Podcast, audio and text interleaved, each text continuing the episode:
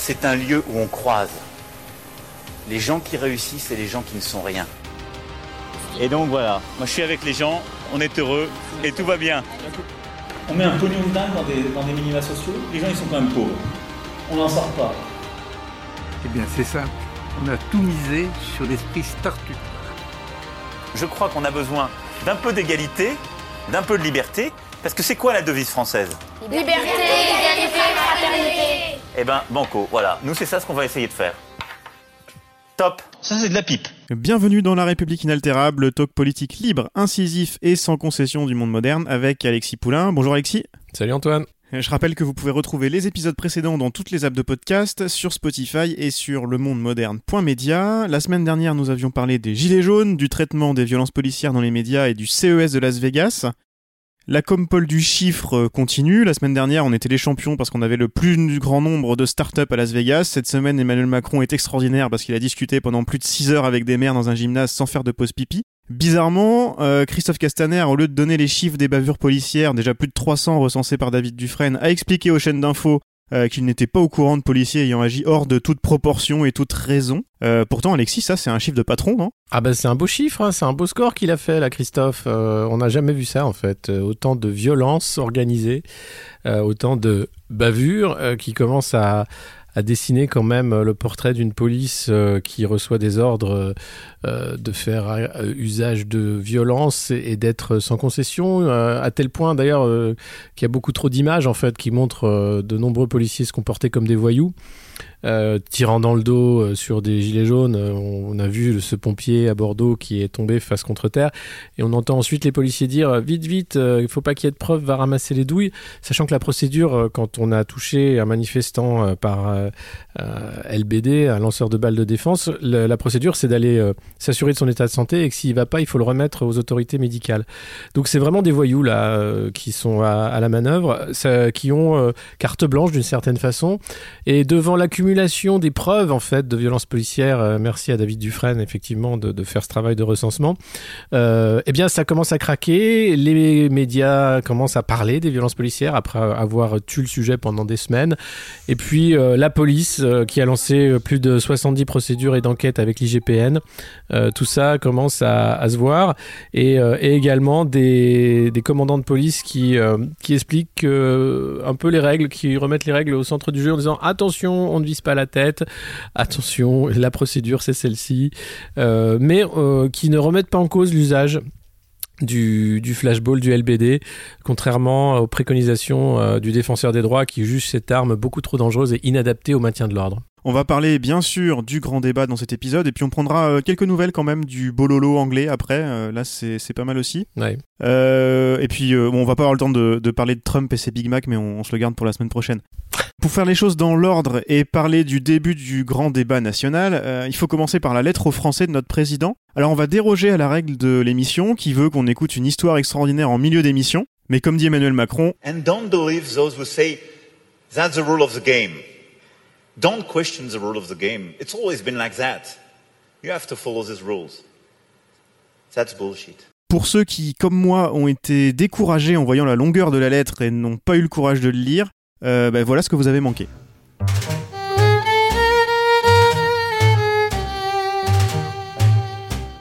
Chères Françaises, chers Français, mes chers compatriotes. Qui sommes-nous? Des gâtés, y a pire ailleurs mais je vais faire comme si j'écoutais. Donc stop les violents gilets jaunes. On va faire comme si on était cool, un débat qui n'engagera que vous. Moi, j'ai mon projet. Lutte contre les chômeurs, l'écologie, c'est du business, etc. Bref, pour éviter de parler de pouvoir d'achat ou salaire, parlons impôts. Mais je t'arrête, pas de l'ISF, faut que ça ruisselle chez les copains. Donc voyez où vous voulez moins d'école ou de services publics, ou alors voyez avec votre mère pour réduire vos impôts. Ensuite, l'écologie. L'écologie, c'est cher. Alors démerdez-vous pour la payer. Parlons enfin démocratie. Sans parler du rôle du président. Débattez donc. Rien à voir, mais je vous ai dit que je voulais des quotas pour les migrants Rien à voir, mais je vous ai dit que la laïcité va mal Comment ça, je veux détourner l'attention? Bref, parlez et je verrai. Ciao. Françaises, Français, je souhaite que le plus grand nombre d'entre vous puisse participer à ce grand débat afin de faire œuvre utile pour l'avenir de notre pays. En confiance, Emmanuel Macron.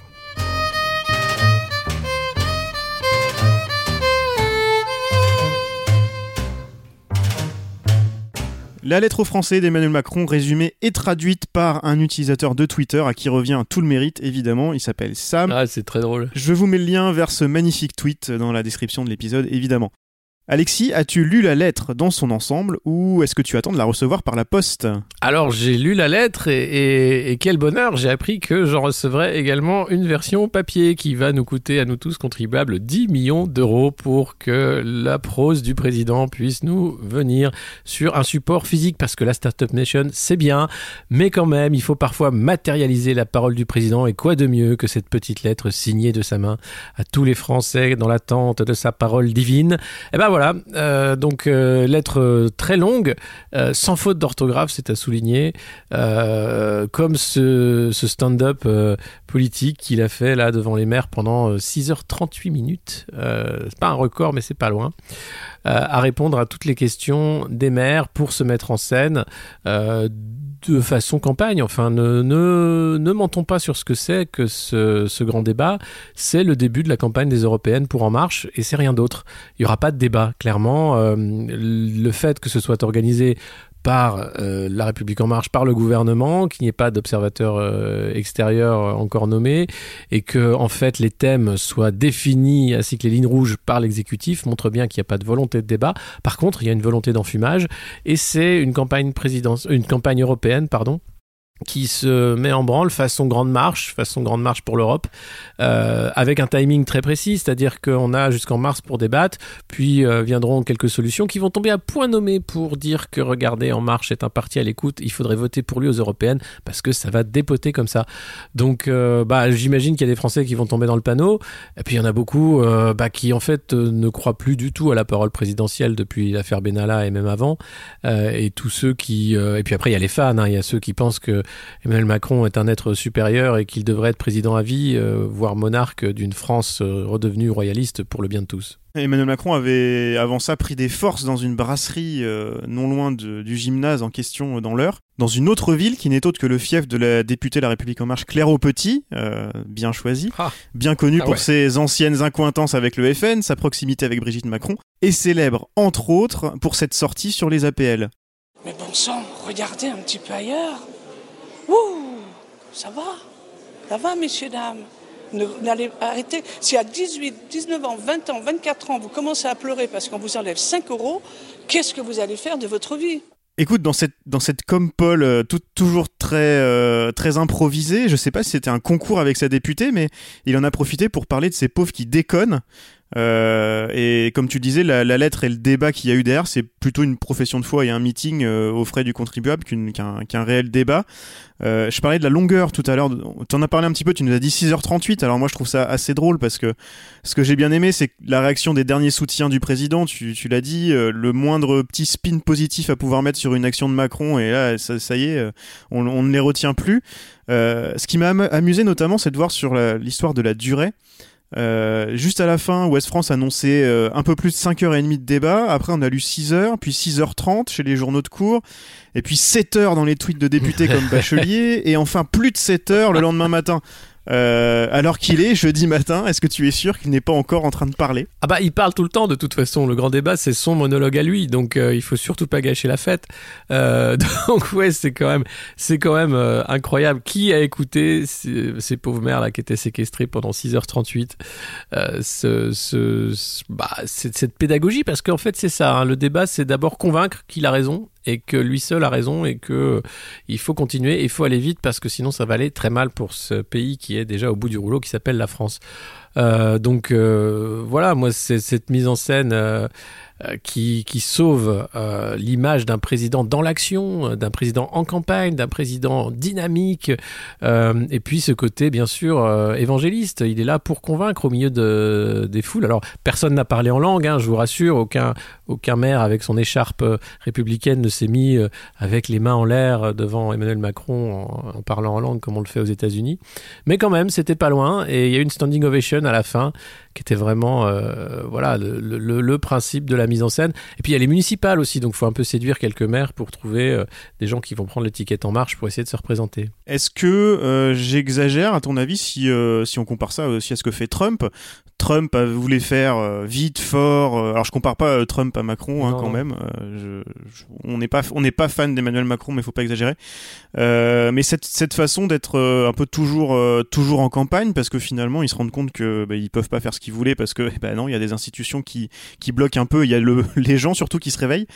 Euh, est-ce que c'est pas c'est c'est pas justement ce que ce que Macron préfère euh, être en campagne? C'est un très bon candidat. Toute la République en marche a crié quand Mélenchon ou Le Pen pour là là pour le coup les deux euh, on dit qu'il fallait faire des européennes euh, et peut-être même des municipales derrière, un référendum anti-Macron. Mhm. Euh, mais en fait, c'est ce qu'il est en train de faire, lui. c'est même alors là, c'est peut-être pas un référendum pour lui ou contre lui, mais on est même carrément dans le plébiscite là. ah oui, oui, oui, bien sûr, on est on est dans le plébiscite personnel et cette mise en scène d'ailleurs montre qu'il se veut être la seule solution, c'est-à-dire que c'est lui qui monte au front, il n'envoie pas ses ministres, il n'envoie pas ses députés, c'est lui qui va se mettre en scène devant les maires, le pouvoir central incarné par la personne d'Emmanuel Macron, cet être supérieur, qui est là pour répondre à tous les problèmes, sachant que euh, pour certains Français, c'est lui le problème. Mais ça, ça ne le, ça ne le touche pas. Les feignasses, euh, euh, ceux qui déconnent, les pauvres, c'est un peu leur faute. C'est parce qu'ils ne travaillent pas assez. C'est pas parce qu'il y a des inégalités. C'est pas parce que l'école est pourrie. C'est pas.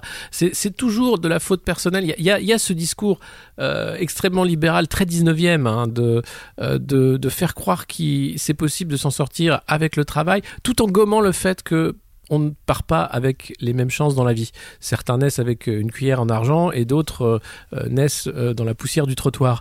Mais ça, non, c'est invisible pour Emmanuel Macron qui pense qu'il doit son succès uniquement à sa capacité intellectuelle et à la méritocratie républicaine. Mais regardez simplement qui fait l'ENA, qui fait HEC, vous verrez très vite qu'il y a là derrière. Et alors, ah, bien sûr, c'est Bourdieu. Les gens n'aiment plus qu'on parle de Bourdieu parce que c'est méchant, c'est sale, parce qu'on voit là, effectivement, l'empreinte des classes et l'empreinte aussi de destin personnel qui fait qu'on ne sort pas de la pauvreté par euh, simplement euh, de la volonté.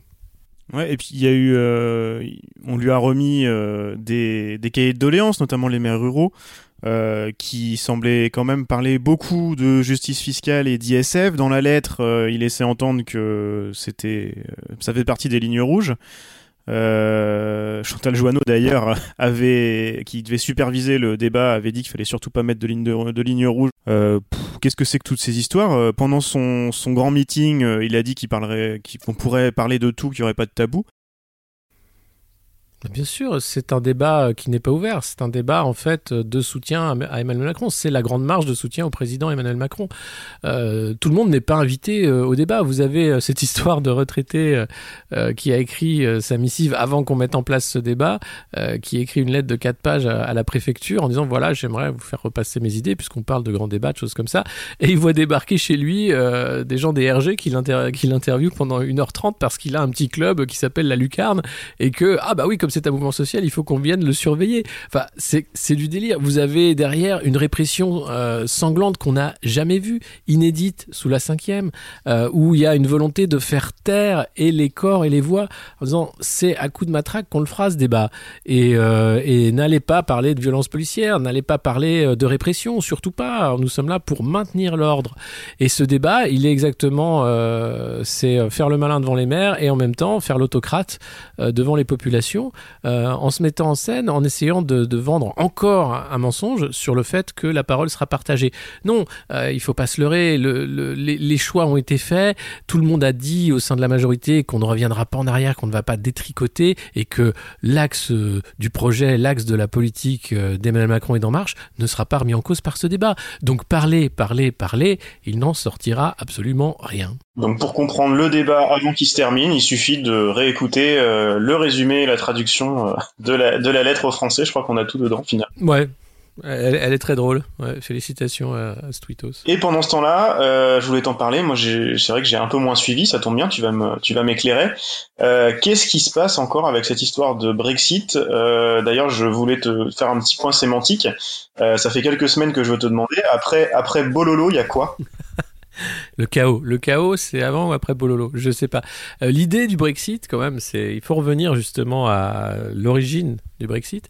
C'est David Cameron qui était Premier ministre et qui, euh, dans un coup de poker pour conserver euh, la tête du Parti conservateur, justement dit bah, écoutez, puisque c'est ça, c'est moi ou le chaos. Donc, soit vous choisissez un autre leader et ce sera le chaos. Et puis, si vous n'êtes pas content, on va faire un référendum et puis on verra bien qui gagne. Et là, il sort son référendum de sa poche sur faut-il quitter ou pas l'Union européenne, persuadé que les gens ne voudront pas quitter l'Union européenne et persuadé de reprendre la main sur son parti avec beaucoup d'eurocritiques. les conservateurs euh, sont quand même très divisés sur la question européenne. Évidemment, comme en politique, ça ne se passe jamais comme prévu. Euh, les Anglais votent pour le Brexit. Cameron s'en va, il disparaît de la scène politique, mais c'est bien lui le coupable. Et depuis cette affaire, le Brexit est une affaire de politique interne au Parti conservateur et rien d'autre. C'est-à-dire que l'intérêt du peuple britannique, l'intérêt du pays, en fait, passe toujours derrière des petits arrangements entre amis. Et ça fait 17 mois que Theresa May essaye de dealer un accord avec Bruxelles. Elle a plus ou moins réussi, mais tout saute hier avec ce vote parce que elle a fait une coalition avec le DUP qui est un petit parti irlandais, avec euh, bien sûr les eurocritiques de son parti, euh, avec euh, ceux qui souhaitent un deuxième vote. Enfin, c'est n'importe quoi et tout ça à cause voilà de ce cher David qui voulait faire un coup comme jamais. Eh bien, on peut dire que c'est réussi, bravo. Le problème, c'est qu'aujourd'hui, il y a un truc à la Shadok, c'est-à-dire que Theresa May arrive avec un deal sur la table en disant voilà, on a bossé, sachant que les ministres pour le Brexit euh, changeaient tous les trois mois. Euh, il y a qu'elle qui est restée. Et elle dit voilà vous votez ça ou sinon euh, bah sinon ça marchera pas hein. donc vous votez ça ou pas. Donc c'est une prise en otage du Parlement. Le Parlement bien sûr avec l'alliance des eurocritiques plus de toutes les oppositions qui veulent voir Theresa May s'en aller décide de voter contre. 432 voix contre pour 202 voix pour euh, pas contre le Brexit, contre cet accord. Ils sont peu au Parlement aujourd'hui à remettre en cause le Brexit. Le problème, c'est que personne n'a une solution, à la fois sur la frontière irlandaise, à la fois sur la libre circulation euh, des biens et des personnes, et à la fois sur le coût de ce Brexit. Et comment aujourd'hui le mettre en place? Donc, on attend un plan B, on attend une nouvelle proposition de Theresa May, qui, euh, vu l'écart de voix, sera très difficile à, à remettre sur la table. De son côté, Jeremy Corbyn a demandé des élections anticipées, mais je pense que là, les conservateurs vont resserrer les rangs parce qu'ils n'ont pas intérêt à avoir des élections aujourd'hui, ils seraient à peu près sûrs de les perdre. Euh, et puis, reste la question de qu'est-ce qu'on va faire? Parce que le 29 mars est censé être la, mise en marche de ce Brexit. Ça paraît demain, c'est demain, et il y a une impréparation totale du Royaume-Uni par rapport à ce que vont être les conséquences de ce Brexit. Ça ne veut pas dire que c'est impossible, ça veut juste dire que en 17 mois, renégocier des accords alors qu'on avait sur la table euh, les accords européens qui ce qu'ils valent, mais qui permettaient euh, de faire fonctionner de manière simple euh, le fait que les citoyens britanniques vivent en Europe, que les Européens vivent en Grande-Bretagne, et puis surtout tout ce qui était le commerce en Irlande, mais aussi avec les pays, les partenaires européens, remettre tout ça en cause pour une affaire de politique intérieure, c'est incroyable, mais surtout la question qui est en train de se poser aux Britanniques, c'est de dire mais qu'est-ce qu'on a à y gagner aujourd'hui dans le court terme? Pas grand-chose parce qu'il faut payer la facture, il faut encore payer au budget européen euh, dans le cadre de la transition. Et au final on se rend compte que bah, on avait besoin de main d'œuvre étrangère euh, que ça va devenir compliqué. Et puis pour les Britanniques qui habitent à l'étranger c'est un casse-tête administratif qui risque de s'ouvrir euh, sur les droits de résidence sur les passeports et, encore. Donc et, et, le plus grave dans tout ça c'est même la cohérence du Royaume-Uni puisque vous avez des régions qui avaient voté majoritairement contre comme l'Irlande et l'Écosse et l'Écosse est à deux doigts de refaire un référendum pour demander euh, son indépendance du Royaume-Uni. Et l'Irlande est en train de réfléchir à finalement euh, devenir un seul pays. Pourquoi pas? Donc tout est remis en cause sur euh, les équilibres qui existaient sans avoir aujourd'hui une feuille de route claire pour réussir, réaliser le Brexit. Tout ça avec l'Irlande et l'Écosse prendra un petit peu plus de temps, mais à plus court terme, euh, T'as été assez bon euh, il y a 15 jours sur les prédictions. Enfin bon, tu nous avais prédit que les gilets jaunes allaient continuer et que euh, Emmanuel Macron allait s'entêter. C'était pas très compliqué. Là, c'est peut-être un petit peu plus dur. Il y a plusieurs sorties possibles dans les jours qui viennent. comment tu vois les choses? Alors peut-être qu'il va se passer quelque chose. Tout va tellement vite. Il va peut-être se passer quelque chose entre le moment où on discute et la diffusion de l'épisode. Mais comment tu vois les choses? J'ai pas, j'ai pas de boule de cristal. Mais euh, clairement, d'abord, Theresa May doit présenter une nouvelle version de l'accord. Elle a trois jours pour le faire jusqu'au au 21 janvier.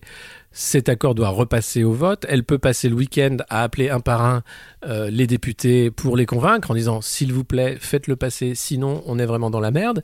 Euh, et puis euh, arriver avec une victoire avec le Parlement qui finalement accepte ce- sa nouvelle version. Mais il y a quand même beaucoup de gens à convaincre, donc ça, ça risque d'être compliqué. L'autre solution viendrait du côté européen en disant bah écoutez, compte tenu du processus démocratique au sein du Royaume-Uni, le Parlement a son mot à dire. Il faut qu'il prenne le temps de retravailler sur un accord. Laissez-nous un peu de temps. Le 29 mars, ça nous paraît court. Et puis la période de transition jusqu'en 2020, elle nous paraît extrêmement courte. Est-ce qu'on pourrait pas avoir un peu de rallonge et un peu de râpe de frites? Bon, alors ça serait possible aussi. Et puis, euh, il y a toujours la Cour de justice européenne qui a donné la possibilité aux Anglais de dire, bah écoutez, vous pouvez euh, tout simplement, avec l'article 50, dire que le Brexit euh, n'arrivera jamais, que ce vote c'était rigolo, mais c'était pour la blague, et puis on continue. Et on verra comment on fait pour euh, vous réintégrer gentiment. Donc, euh, et puis il y a encore, bien sûr, euh, l'autre solution euh, qui n'est pas majoritaire, mais qui existe, qui est celle d'un nouveau vote, en disant on revote. Écoutez, puisque personne n'est d'accord, le plus simple, c'est de revoter. Est-ce qu'aujourd'hui, vous pensez vraiment que vous êtes pour le Brexit ou bien vous êtes pour le Brexit ou plutôt contre Parce que bon bah voilà, parce qu'en fait, hein, voilà, Tu mettrais ta pièce sur quelle solution? Sur un, un rap de frites. C'était La République inaltérable avec Alexis Poulain, une balado-diffusion du monde moderne sur une idée presque originale d'Antoine Gouritin. Retrouvez les épisodes précédents dans votre application de podcast favorite, sur Spotify et sur lemondemoderne.media. Suivez Alexis sur Twitter, poulain2012, et rendez-vous la semaine prochaine pour un nouvel épisode.